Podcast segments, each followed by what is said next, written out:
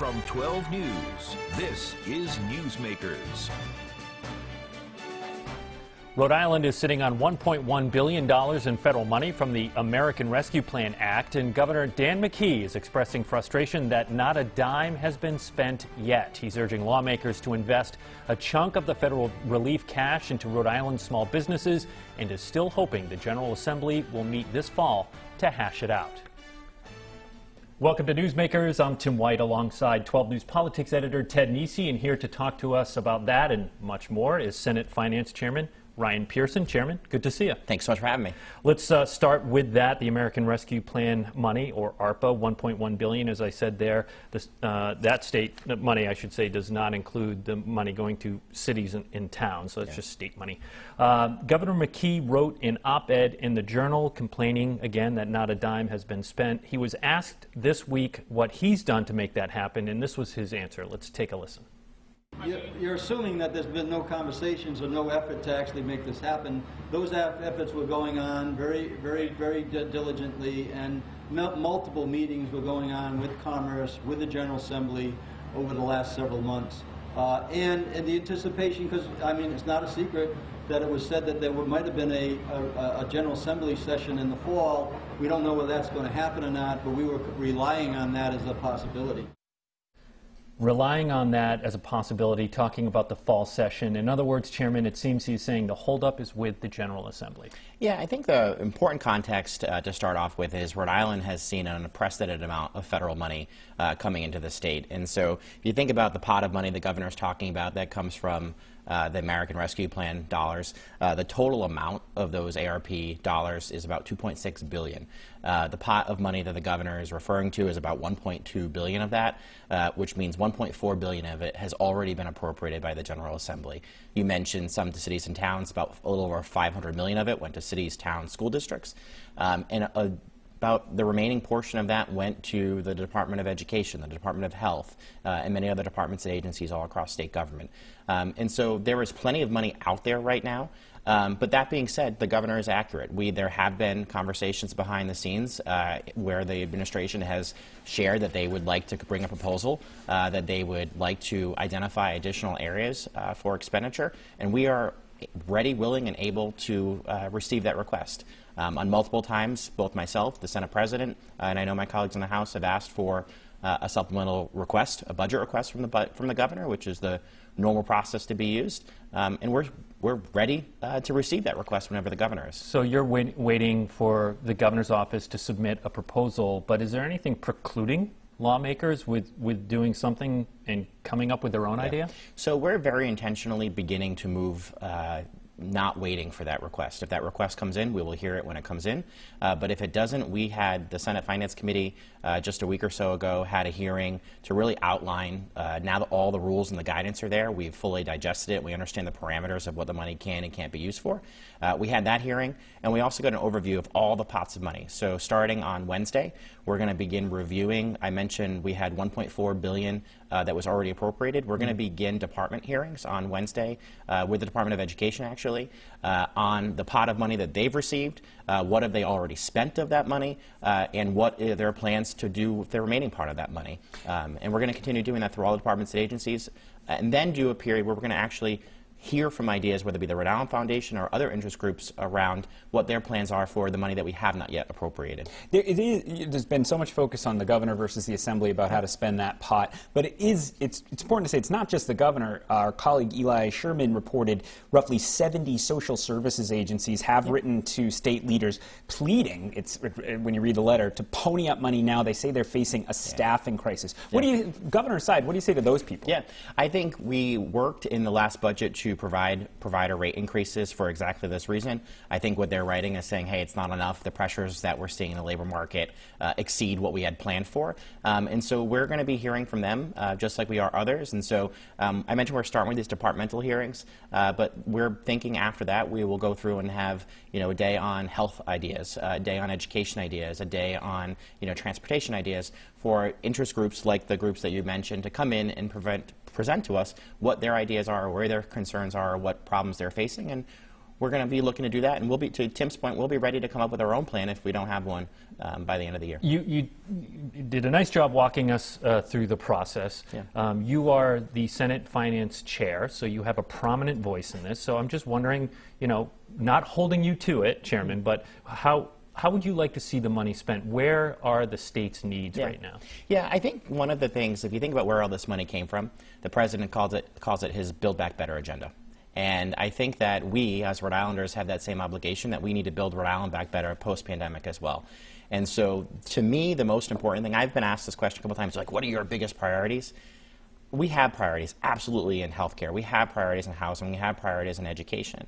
But the biggest priority that I have is that we invest this money. I want to be able to look back at this ten years from now and say, you know, those investments that we made really allowed us to make a course correction, make a trajectory change for Rhode Island. What does invest mean? So that means, if you think about on healthcare as a good example, right? In today's world, Rhode Island spends, uh, Rhode Island provides, rather, about twenty-four percent of our care in home and community-based settings, whereas other states have much higher rates.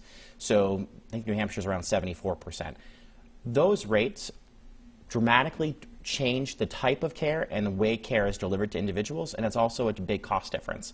We've never had the money to be able to make investments in that network or in that infrastructure to be able to offer better health care to Rhode Islanders at a lower cost, so it's a benefit to Rhode Islanders. But also, as you know, health care is a major portion of Rhode Island state budget, and if we can begin to make changes in how that care is delivered by these types of investments, we can improve care, and we can improve the state's long-term fiscal picture. So those are the kinds of investments I want us to be thinking about. And I think the first thing we need to do before we go and say we're going to spend money, what are our goals? What do we want to achieve at the end of this? What do we all want to look back on and say, this is what we were able to accomplish? We got to line up there first uh, and then begin doing the appropriations. And we don't have to spend all the money at once. You know, we can align on our goals, and if we know the first fifty million of things that we're ready to go and, and get out on the street now towards meeting those goals, then let's do it. And then if two months later we know another one hundred million, we'll do that.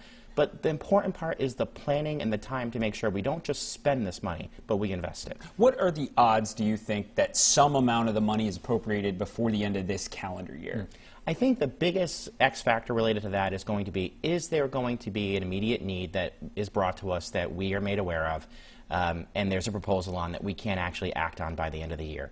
There have been some issues that have been brought up to us, um, but there are there is already so much money out on the street, and that's why we're starting with these departmental hearings to really make sure that the money that's already out there is being utilized and is being utilized well before we start um, dipping into the more unrestricted money. Well, let's talk about that, because, yeah, it's, it's, I know it's so hard for folks to keep track, but you have the, the one point one billion dollars plus half a million, that's, that's pretty few strings attached. The state has its pot, the locals and the districts. Then you have this other money that hasn't gotten as much attention. And I watched a hearing you had, and I was surprised because the, when the administration said about six hundred million dollars of that overall two point six billion dollars coming around under the Rescue Plan Act has been committed. A bunch of that is money they just, as I understood it, just sent checks off to the cities and towns, but not all of it. Yeah. And uh, one piece of it that we learned about was that this uh, I L O Group contract that Tim and I and our colleagues have been reporting on actually was partly funded out of a pot that was American Rescue Plan money, which I didn't realize was being touched.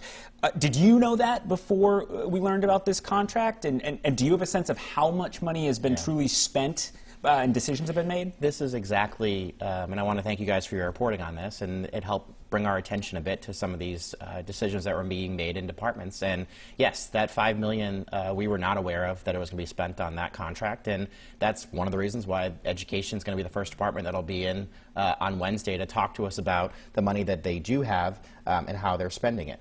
Uh, the department has tens of millions, if my memory is right, I think around forty something million in, in dollars that's been appropriated, and they used I think about five million of it for, for that. So um, we want to get and talk to every single one of these agencies about what they've already done and what they're doing, because the other thing that that blends into is if there's already significant amounts of money out there for housing, and it's already in the hands of the Commerce Department of Rhode Island Housing, and we're hearing we need to appropriate more money now for housing, the money's already there. It's a bit of a misnomer out there um, that there's so much money that's not been used and so many needs that can't be met when there is so much money already out on the street. Have you been able to get, uh, I have not been so far, a list of who has gotten, you know, we know about the I L O Group contract just because mm-hmm. we've reported on it, but I don't ha I have not been able yet to get a list of where the money has been spent yeah. so far out of ARPA. Has the committee? We have asked for that information from the administration. Um, to the best of my knowledge, we have not received it yet. Um, but I am anticipating receiving it next week. I, just to get our viewers up to speed, I L O Group is the consulting firm that was formed the same week Governor McKee was sworn into office, and, and that was awarded the state contract worth up to five point two million dollars. And it was to reopen schools, but also, Chairman, it was, uh, the governor told us it was to be used for other education initiatives. Uh, and he's speaking of the munici- municipal education initiatives modeled after what is in your town yeah. of Cumberland. It's a mayoral-led department, independent from traditional school districts. They are an alternative learning program, and I'm really doing a quick summary yeah. of it. Um, but I'm just wondering, I mean, you're in Cumberland, you live there.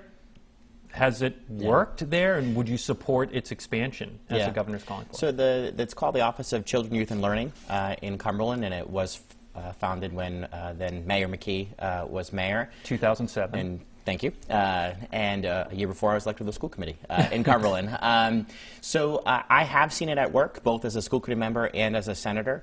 Um, I think that they provide uh, some good after-school programming for uh, students in Cumberland, and a lot of Cumberland families do enjoy using it.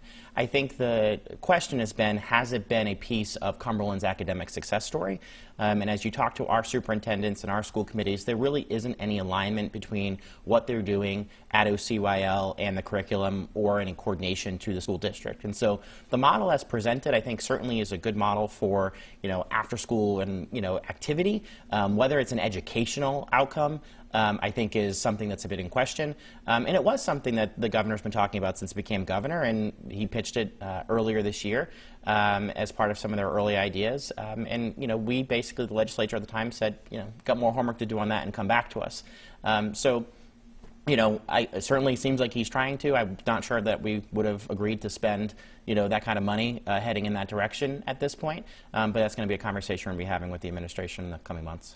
A, a bill that is not your bill, but I do think is going through your committee, is the marijuana legislation. Mm-hmm. I know that's being negotiated by others. As far as I know, you're not one of the lead negotiators of that. But mm-hmm. uh, Senate President Ruggiero told Kim Kloonien in an interview earlier this month on twelve News that he still actually is hopeful that there might be a resolution on that in the coming weeks. What, what's yeah. your sense from talking to colleagues? Senator Miller uh, and Senator McCaffrey have been taking the leadership uh, on that issue from the Senate, uh, working uh, closely with Representative Slater in the House uh, and others. They've been diligently working, uh, trying to find a way to uh, hammer out the differences between it. Um, my understanding from earlier this week is they are getting much closer. Uh, they uh, have a few remaining issues, I believe, that they're still working on. Um, so I do think there's a very real possibility that there could be an agreement on that. Um, Exactly when and exactly when those things get fleshed out, I'm not quite sure. Um, and it's been a bit between both the Finance Committee and the Judiciary Committee, given the, the nature of that legislation. So we're continuing to work on it. Um, you know, obviously, I've supported that. I think it makes a lot of sense for Rhode Island, uh, mostly because of the fact that, you know, our neighbors are there already. Uh, we're getting all of the, you know, social impacts and cost of marijuana usage in Rhode Island, and we're not putting the money into substance abuse and treatment and other things that we could be doing if we had the revenue coming in. So I think it is something that we should move on, um, but when we're ready. So just quickly, so you've got the conversation we just had about the ARPA money, mm-hmm. the marijuana bill. You all sound more hopeful than you were some weeks ago about yeah. that. So do you, do you still think it's quite possible there's a fall session? I think for sure, I can speak for the Senate. I think um, there's a pretty good chance the Senate will be back. Uh, whether, well, judges. Well, yeah, whether it be for ARPA or for marijuana, because the House is coming back, or if we do receive some judicial nominees, um, I think we will be back. Um, it's really just going to depend on I really how the next thirty or sixty days go and how much progress we're able to make and, and what agreements we can we can reach. Have you come to a decision yet if you're going to run for general treasurer? No decision yet. Um, I think the general treasurer's office is one that um, can be a big state office holder contributing to that Build Back Better uh, agenda that I mentioned for Rhode Island. Um, I continue to take it very seriously and look at it, and I'm trying to make a decision by the end of the year, but haven't made a decision yet. By the end of the calendar year is when you're going to decide. You're going to endorse for governor? I'm not going to do that for now. Uh, I think that we're going to have a lot of bloodbath in your hit. Party. Right. We're looking at. We're There's have only like sixty-five Democrats running for I governor think we'll right add now. A couple more, um, but uh, listen, we're going to have some great candidates on the Democratic side. I'm excited uh, for them to share their ideas. Are you worried though? We're, a lot of people are starting to say, "Hey, if the Democrats beat each other up for a whole mm-hmm. year, the Republicans are going to have this opening yeah. next fall." You live in a swing kind of. Your district's a swing. I always think you're going to lose uh, going into the election because you have a swing district. Um, you know, are you concerned as someone who, who has voters who, who can go either way? Yeah. an election. Yeah, listen, I think it is incumbent upon all of the candidates running for governor to uh, present their ideas and, you know, obviously try to keep the inter-party uh, friction down as much as possible. But this happens with every election. Uh, at the end of the day, the party has to sort of rebuild itself, come back together. Um, and I think it's going to be on the eventual Democratic nominee to, to really make sure that they can get a message across um, that gets them across, uh, over the finish line. Senate Finance Chairman Ryan Pearson, good to have you on the program. Thanks, Thanks for, for joining me. us. When we come back, we'll talk about how cozy the Democratic race for governor is getting, and Ted and I will break down the week in news. Stay with us. You're watching Newsmakers.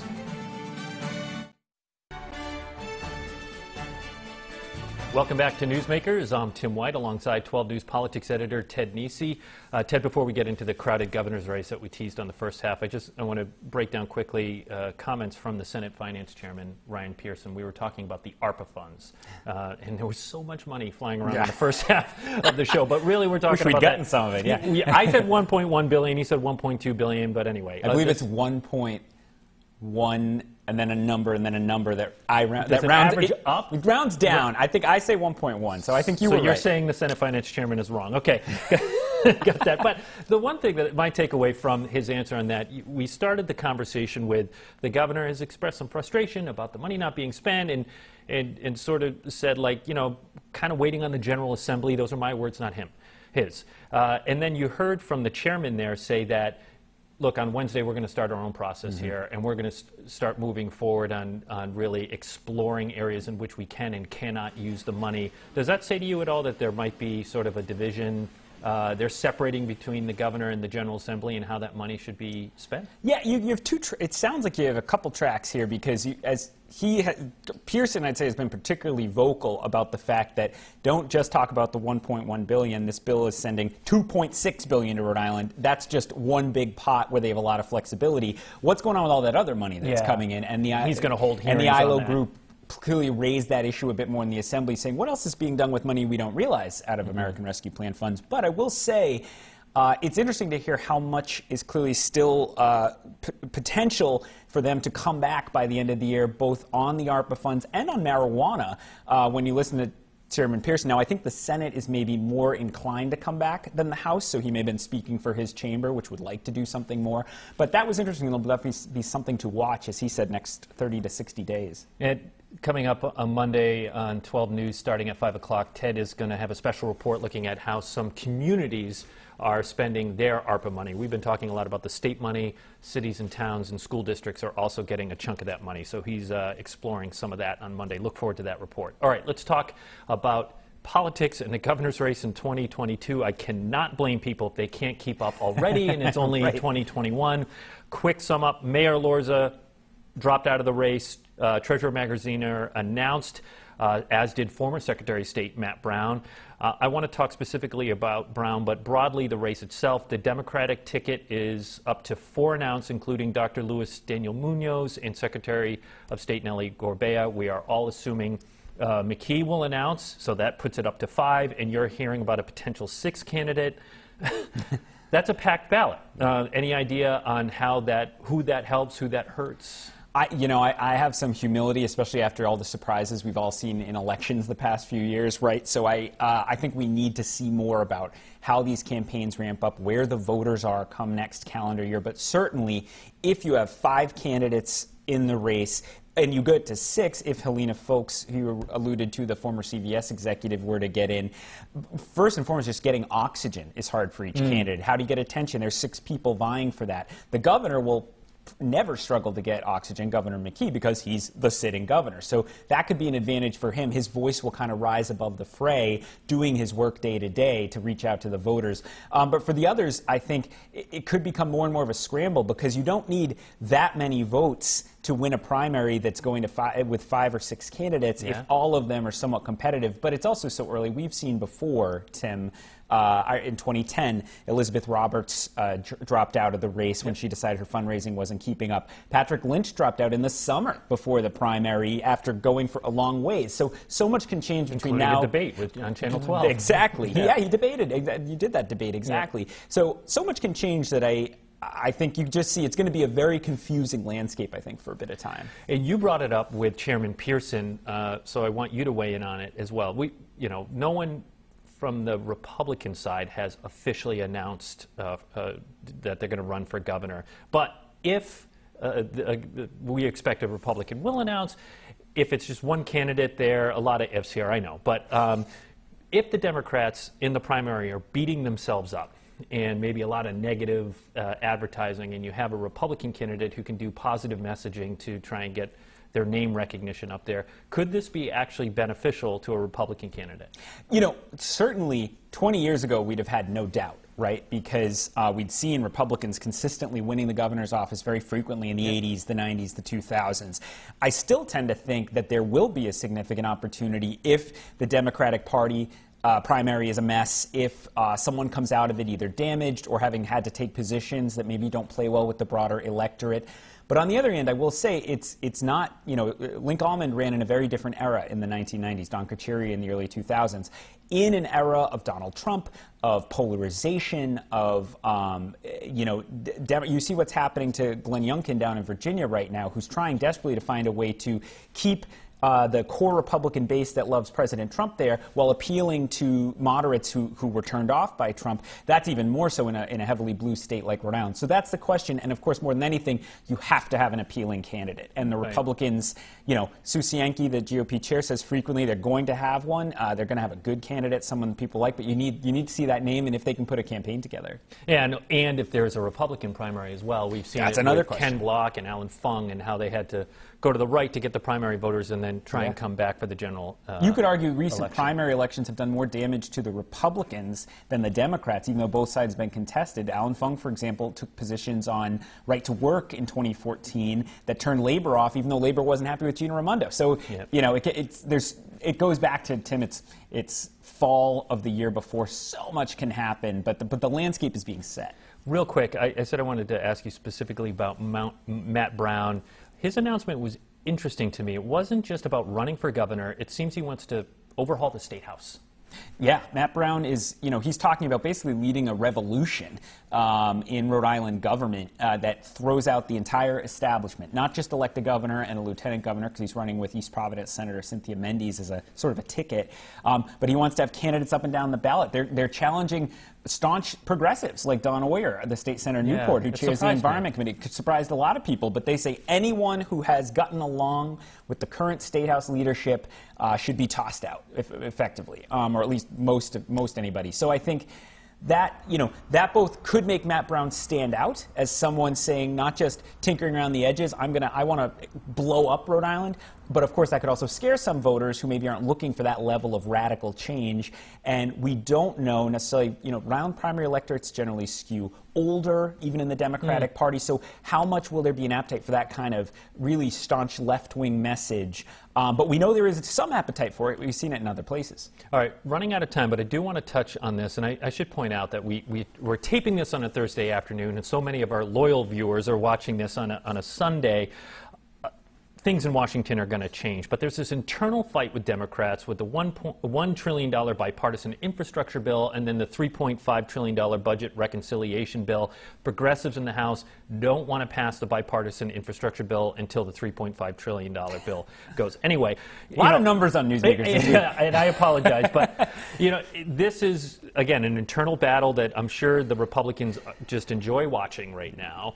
You have said to me that a lot of this was baked in the cake on election night.